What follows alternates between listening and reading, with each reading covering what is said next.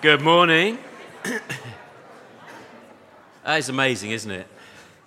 It's an incredible sign of God's faithfulness, both to us as individuals, but also to, the, to His body and His church. You want your notes, Phil? Important, get your notes.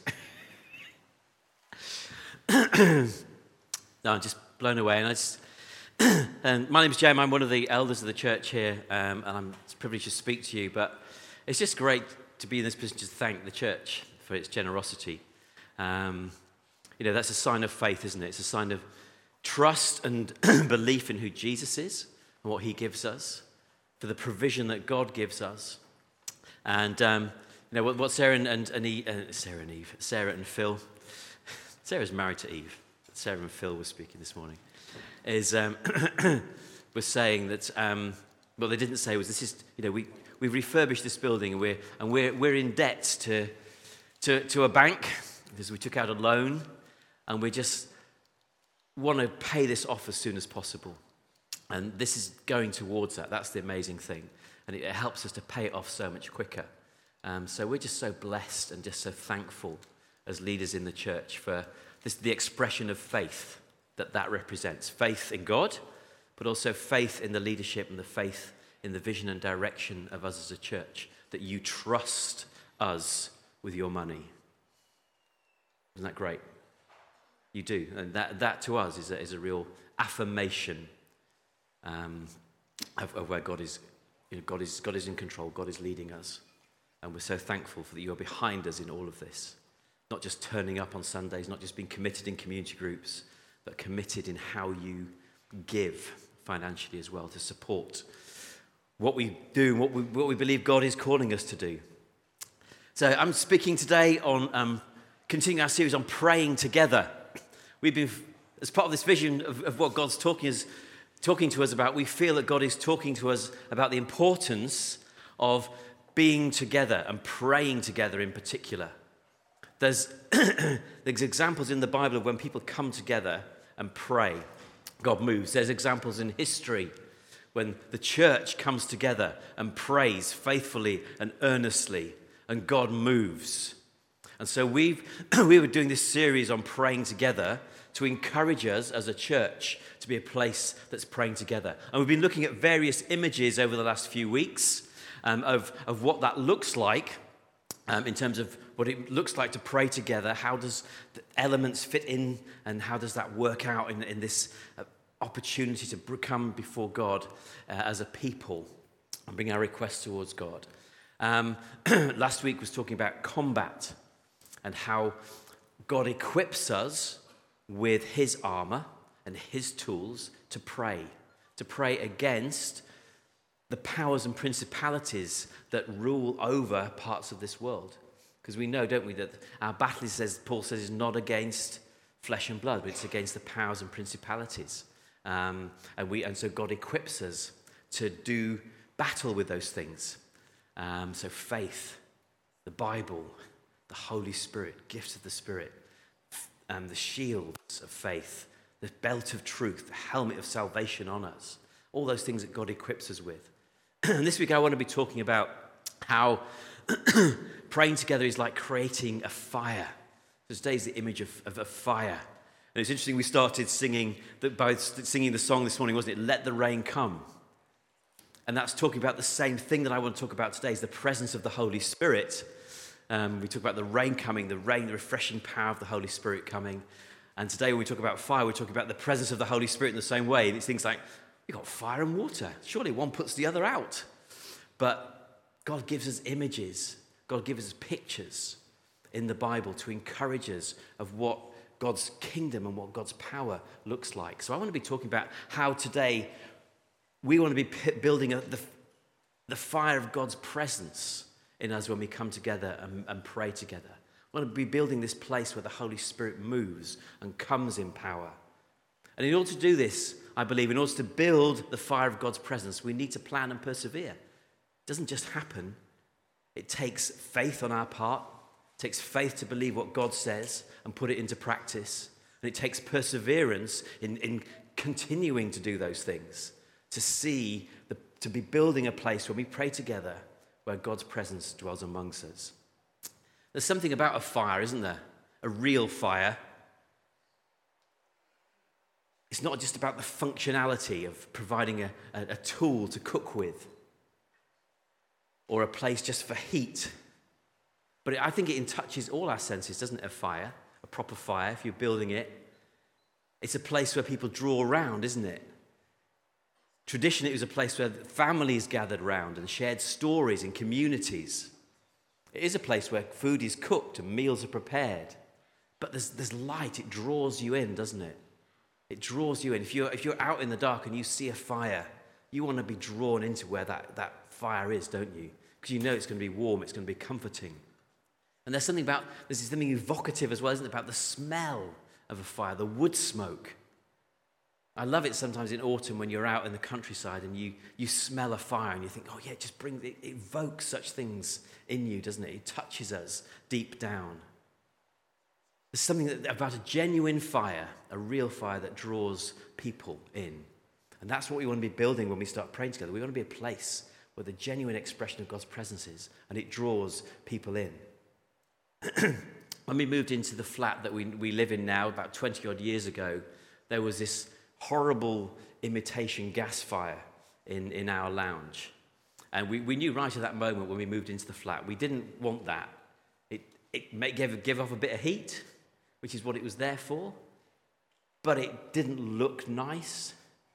It didn't provide a, an atmosphere that we, we felt we really wanted. So we put in a real fireplace in our flat and built a fire because we wanted the real thing. We didn't want an image, we didn't want a fake. You know, sometimes you can put a, picture of a fire, can't you, on a screen to think, oh, there's a fire. We've done it occasionally here on a Sunday when we've gathered after church to have what we call our lazy Sundays when we gather together and just have food together, hang out together. And we've often put up a little picture of a, of a fire. Because often when you're out around someone's house, lazy Sunday afternoon, get your fire going. But it, it was a nice picture. Showed flames, but you didn't get the heat, you didn't get the smell, you didn't get the, the, the, sort of the atmosphere, the, the warmth of just drawing around it. There's nothing like the real thing. There's nothing like the real thing. And there's nothing like the real thing, the genuine presence of God in His Holy Spirit when we come together to pray together. So I'm just going to read from a passage from the Bible. This may be familiar to some of you. Um, this is in the beginning of um, a book called Acts in the Bible. This is in the New Testament. And this talks about the beginning, if you like, of the early church. And let's read what happens when they are praying together, when they come together in obedience to Jesus. What happens? So, Acts chapter 2, verses 1 to 4. And hopefully these verses come up. It says, When the day of Pentecost arrived, don't necessarily need to worry about what Pentecost means at this moment. It was a Jewish festival, something where they gathered together to, to, to, to celebrate God. But when the day of Pentecost arrived, they, that's the followers of Jesus who'd been with him when he was alive, they were all together in one place. And suddenly, there came a, from heaven a sound like a mighty rushing wind, and it filled the entire house where they were sitting. And divided tongues as a fire appeared to them and rested on each one of them. And they were all filled with the Holy Spirit and began to speak in other tongues as the Spirit gave utterance.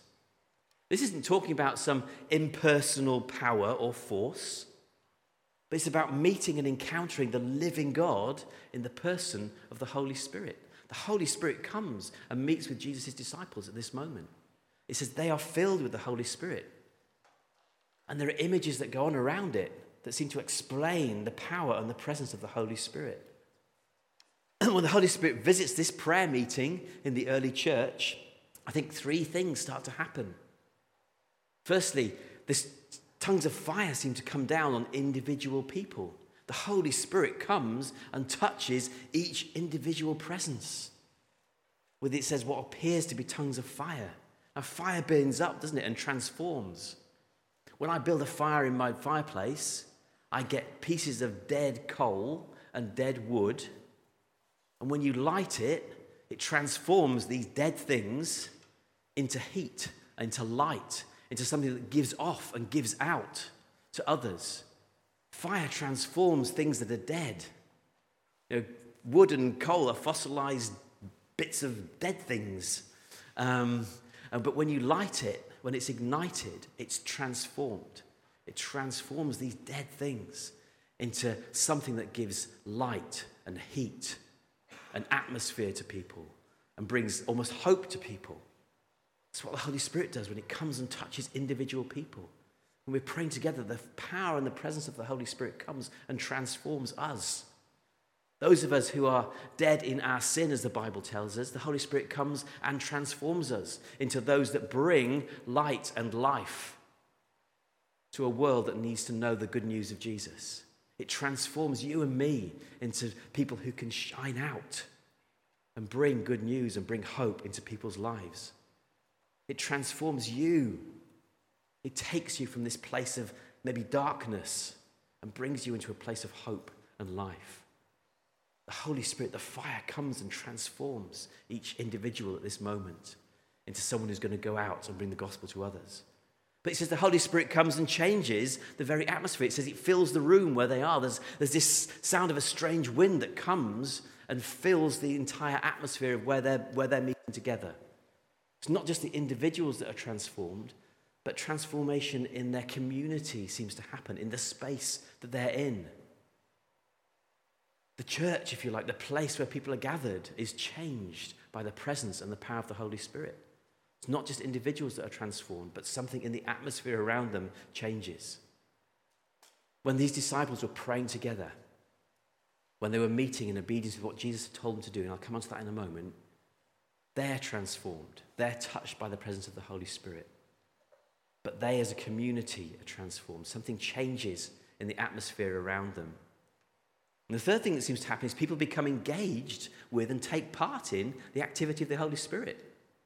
It's not just something that's done to them. Yes, they're transformed. The Holy Spirit comes like a fire, burns up sin and deadness in them, and brings them to life. Yes, it changes the um, atmosphere of the place they're in. The presence of God comes and moves like a rushing wind. There's transformation in the, in the atmosphere around them. But they don't just sit back and let it happen. It says things happen. The Holy Spirit fills them and they take part in the activity of the Holy Spirit. It says they start to speak in other languages, other tongues, as the Spirit enables them. They become active with the Holy Spirit. They take part in the activity of God when the Holy Spirit comes and transforms them in this meeting place. Excuse me. And what happens after this bit in Acts, this book in Acts, is that the foundation of worship and praying together and being filled with the Holy Spirit spreads to new homes, to new towns, to new people. Gifts are given. And this, is a, and this gift of tongue is used in, in the next bit in Acts to engage with people around them. So when, when other people hear them speaking in their own language, which they shouldn't be able to do because they're not language learners. They've not gone away and studied language. But they suddenly all start speaking in this language that others understand as they come from all over parts of the world. And they hear them talking. And this is, a, this is a, an engagement, this is a, a moment where the Holy Spirit is at work. And Peter, one of the early disciples, gets up and preaches the good news of Jesus off the back of this activity of the Holy Spirit. The Holy Spirit enables Peter to stand. He provides an opportunity to speak about what Jesus has done.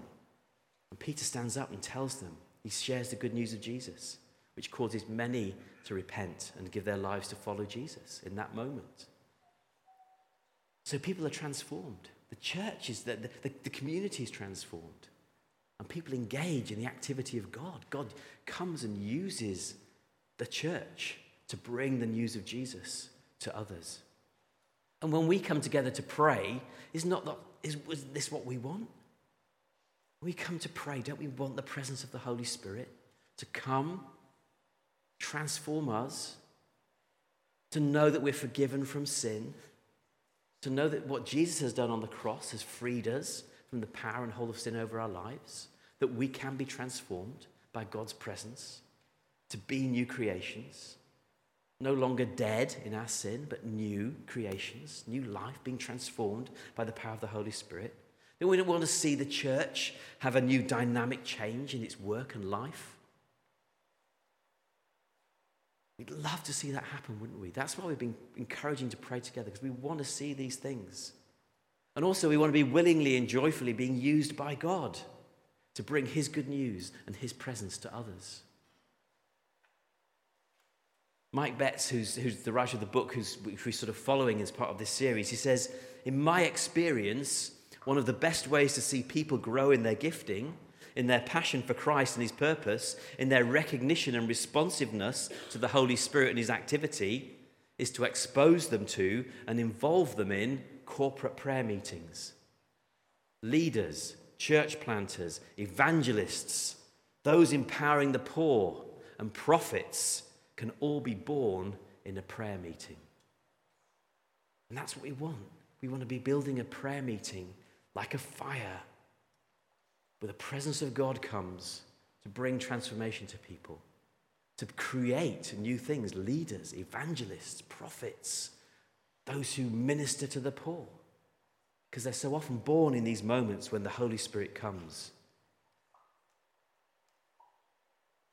So, to build this fire of God's presence when we pray together, I think we need to plan and to persevere in this. Okay, it doesn't just happen, it's not spontaneous. When we decided we wanted to have a real fire in our flat, it didn't just happen. Didn't think, oh, we'd love to have a real fire. If we'd done nothing, if we hadn't planned, that gas fire would still be there 20 years later. But we had to plan to remove the gas fire that was there. Actually, it wasn't a gas fire, it was an electric fire. We have no gas in the flat, it was just electric. Um, so it was, that needed removing. We needed to find a fireplace that would fit in the chimney breast we had. And once it was fitted, it looked nice. But it, again, it didn't just, the fire didn't just appear in the grate just because we put a fireplace in. We had to, had to go and buy fuel for it, the right fuel. I had to learn actually how to build it, how to, how to make a fire. And, you know, any, if any of you have built a fire, whether inside or outside, you know it takes a certain way of doing it, don't you? You can't just put stuff together and get a match and hopefully it'll light up. It takes a bit of planning, it takes a bit of understanding, it takes a bit of teaching to understand how to do it, doesn't it? To build that fire. I didn't start rubbing sticks together. I would still be here, probably waiting for the fire to start if I'd done that. Um, but there was, there was things I needed to put into practice to ensure that it would light properly and to, and to get going. And so when we talk about praying together, again, as Mike Betts describes in his book, it's like kindling a fire. We need to think about and plan for these moments. He says, because he's got a wood burner in his house, and he says, just as a fire in my wood burner takes a little planning, patience, and the right fuel, so does a prayer meeting. Planning, patience, fuel, spaces to let the flames and heat build. I'm not talking of whipping up emotion, it's not what we're talking about here. Rather, I'm suggesting there is a way to allow the Holy Spirit to build prayer meetings into something where He is decisively active in them. And so we need to be building in accordance with God's direction. What does that mean? That means we need to be understanding what Jesus teaches. And we need to be putting it into practice. We need to, we're talking about faith. So the fuel we need to be bringing into this fire to create this space is, is teaching and faith. We need to plan around these things. Plan teaching about prayer, about the Holy Spirit, about the gospel, who Jesus is. And we need to be responding in faith to say, well, if I really believe this, then I need to do something about it.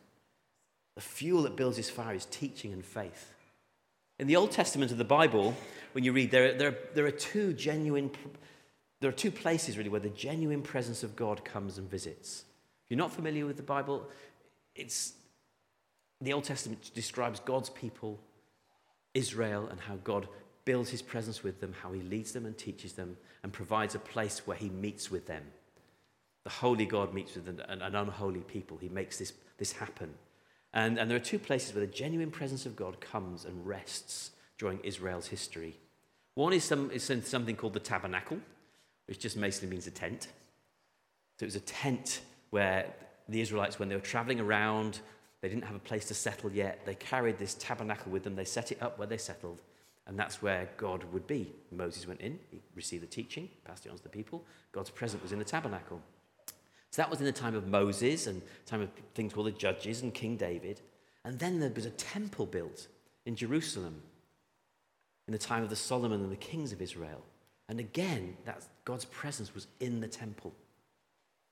God came down and visited.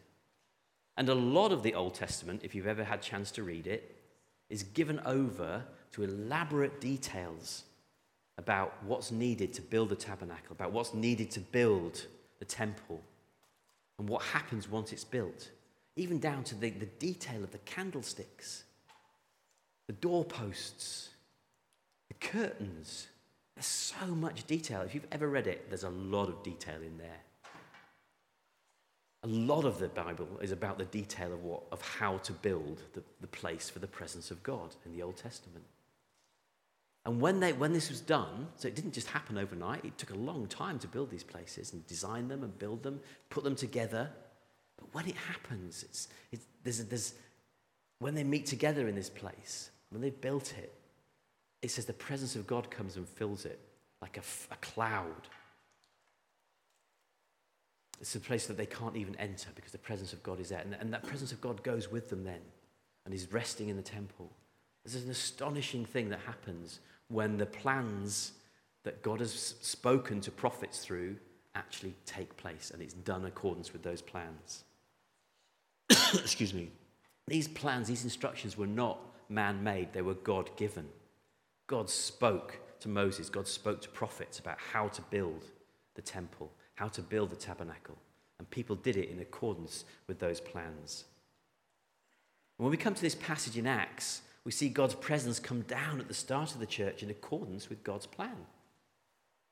And the disciples' obedience in following what Jesus says. It says they were in a place all together to start with, so they, they planned to be together. But why were they together? Why were, in the, why were they in this room, in this house, it says all together? Well, because Jesus had told them to go there. That's what he'd said. In Acts chapter 4, sorry, Acts chapter 1, verse 4, before this, Jesus is still with his disciples after he's been raised from the dead, been crucified. Jesus has been crucified, raised from the dead.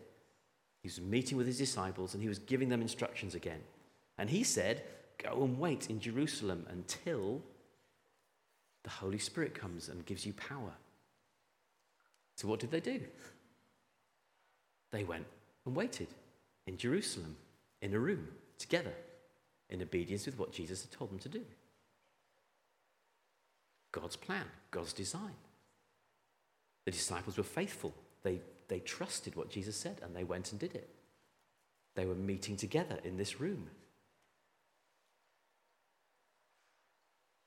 And there they encountered the genuine fire of God's presence. And it's not the place, it's not the structure that's important anymore, but the essential building block of a genuine relationship with God is our belief and trust, our faith in Jesus and what his death and resurrection have done for the world. So our faithfulness is doing what he says, putting our trust in Jesus. So we need to be in building our individual lives and our times of prayer together around the gospel. What that is, is the person and work of Jesus. It's important personally that we're doing this, it's also important when we meet together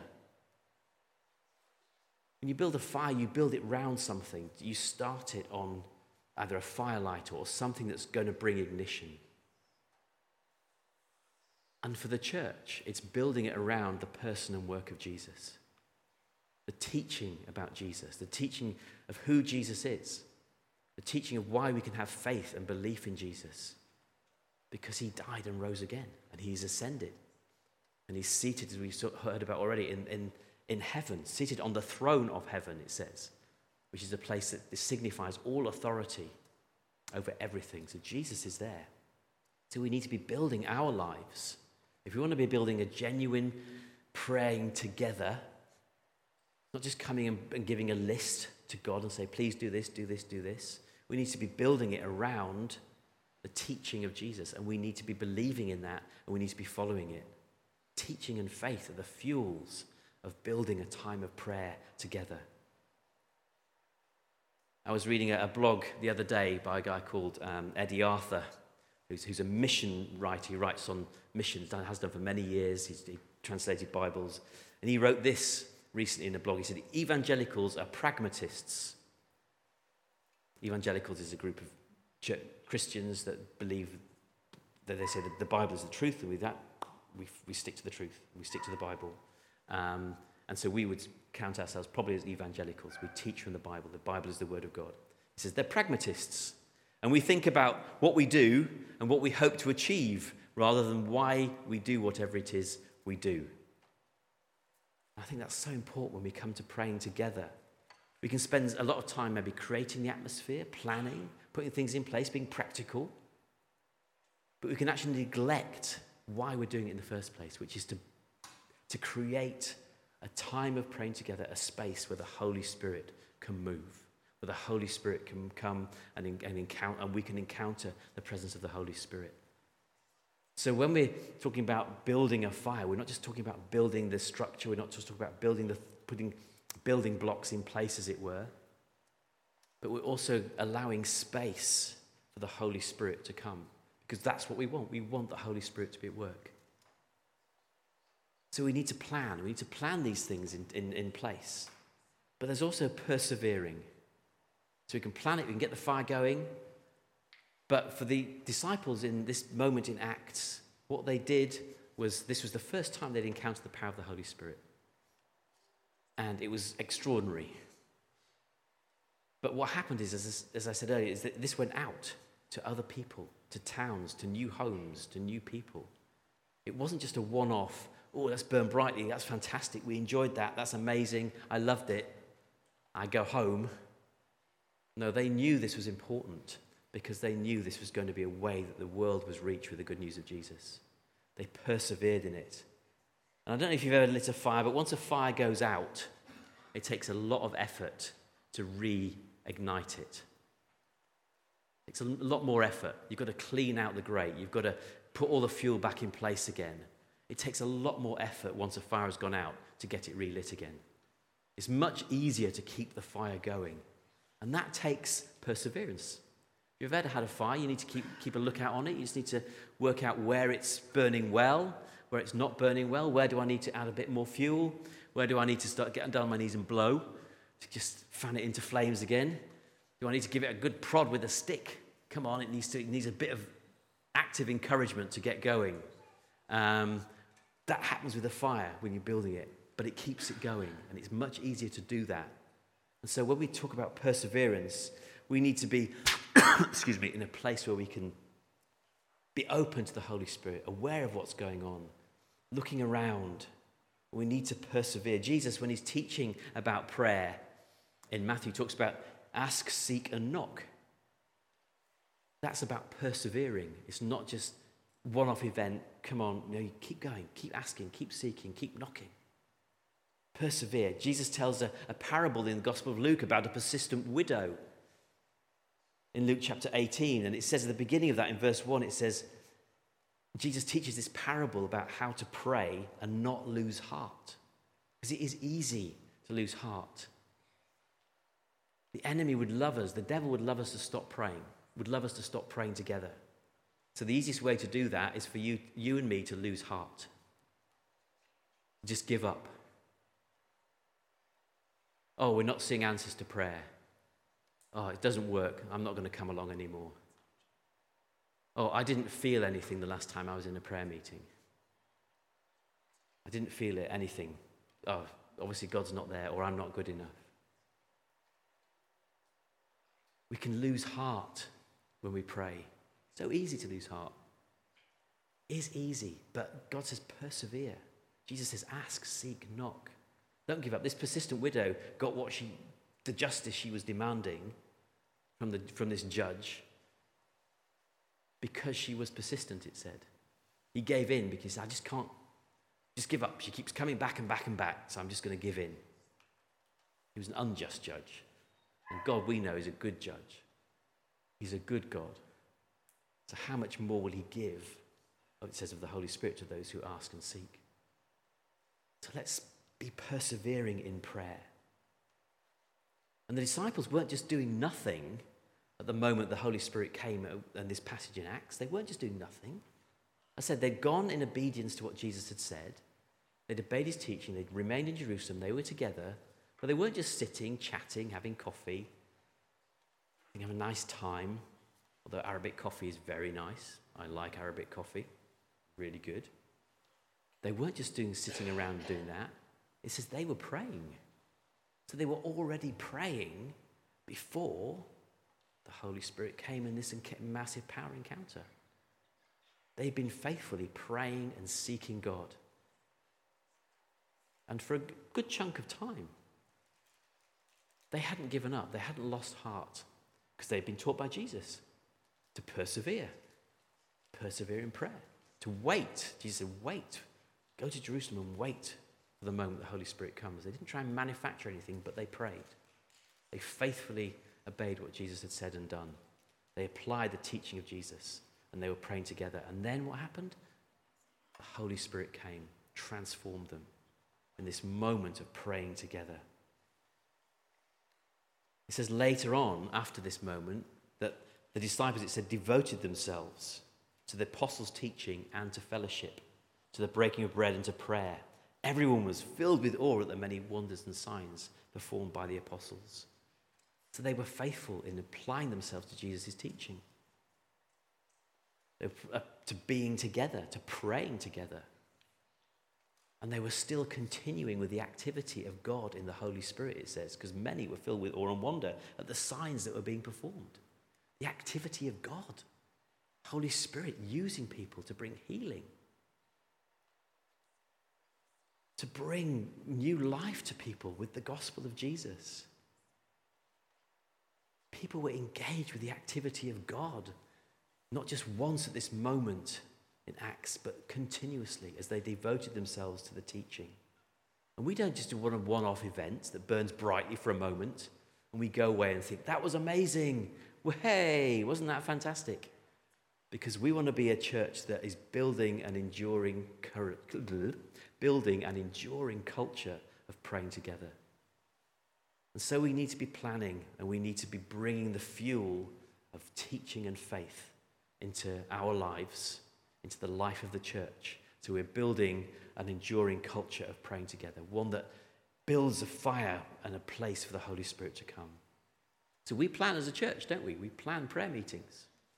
We plan, we've got one this afternoon. So we're doing every Sunday between three and four. We plan to come together to pray together. We plan that. That's what the church does.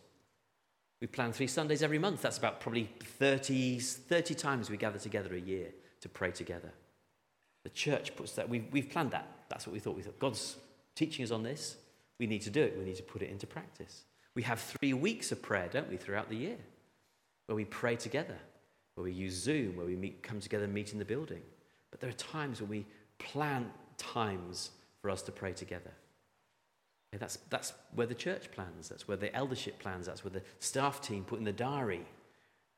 Things don't happen, believe me, you have a good idea. Things don't happen unless you put them in the diary.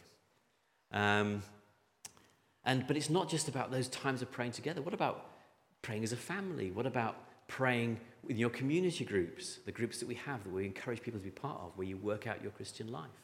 What about praying with friends? What about meeting one another and just praying together? Takes, takes planning, doesn't it? I've been really encouraged this week by the response to what we've been teaching through, through a WhatsApp group we have for those who are leading our, our, our midweek groups, our community groups, as we call them.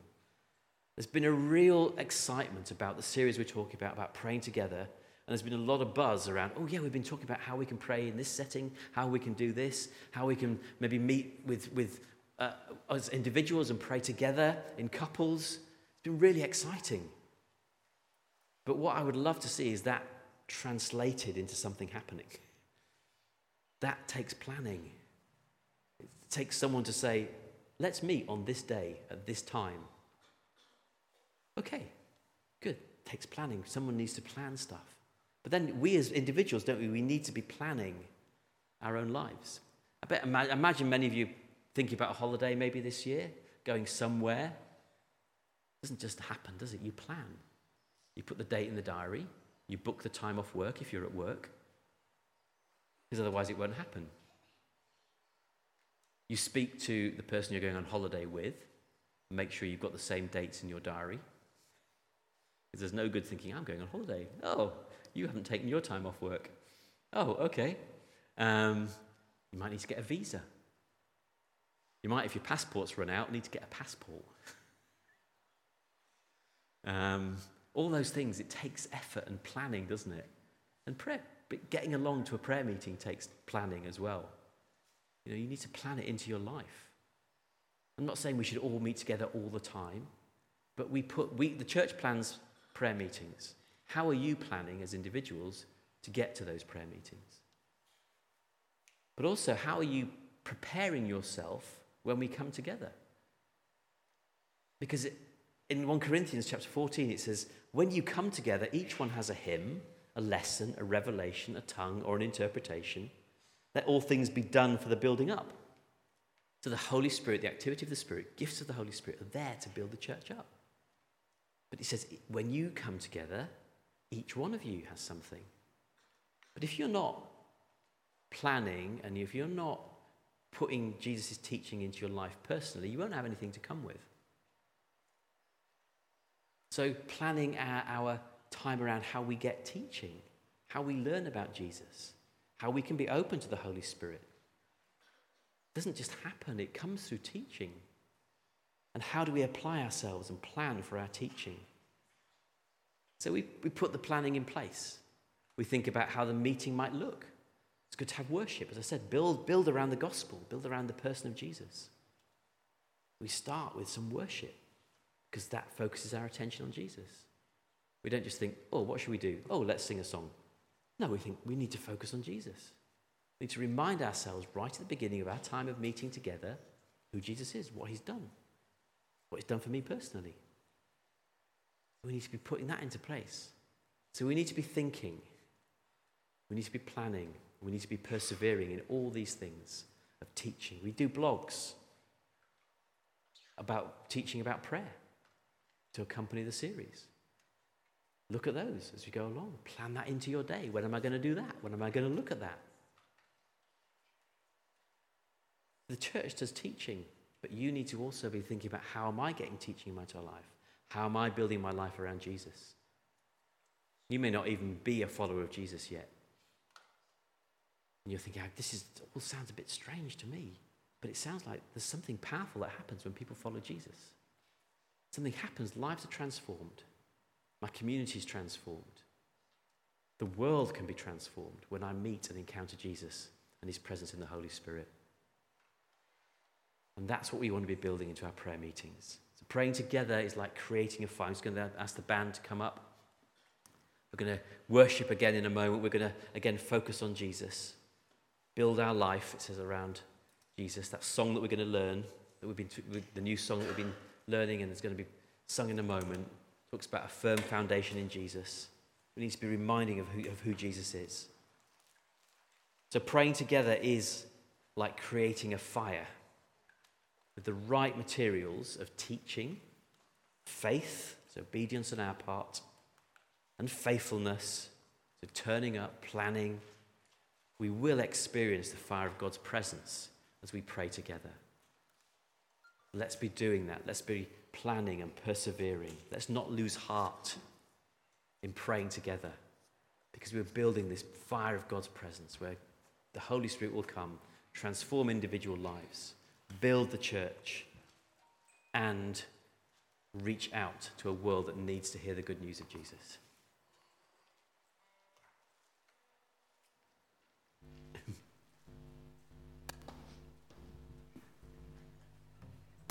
Church, please stand.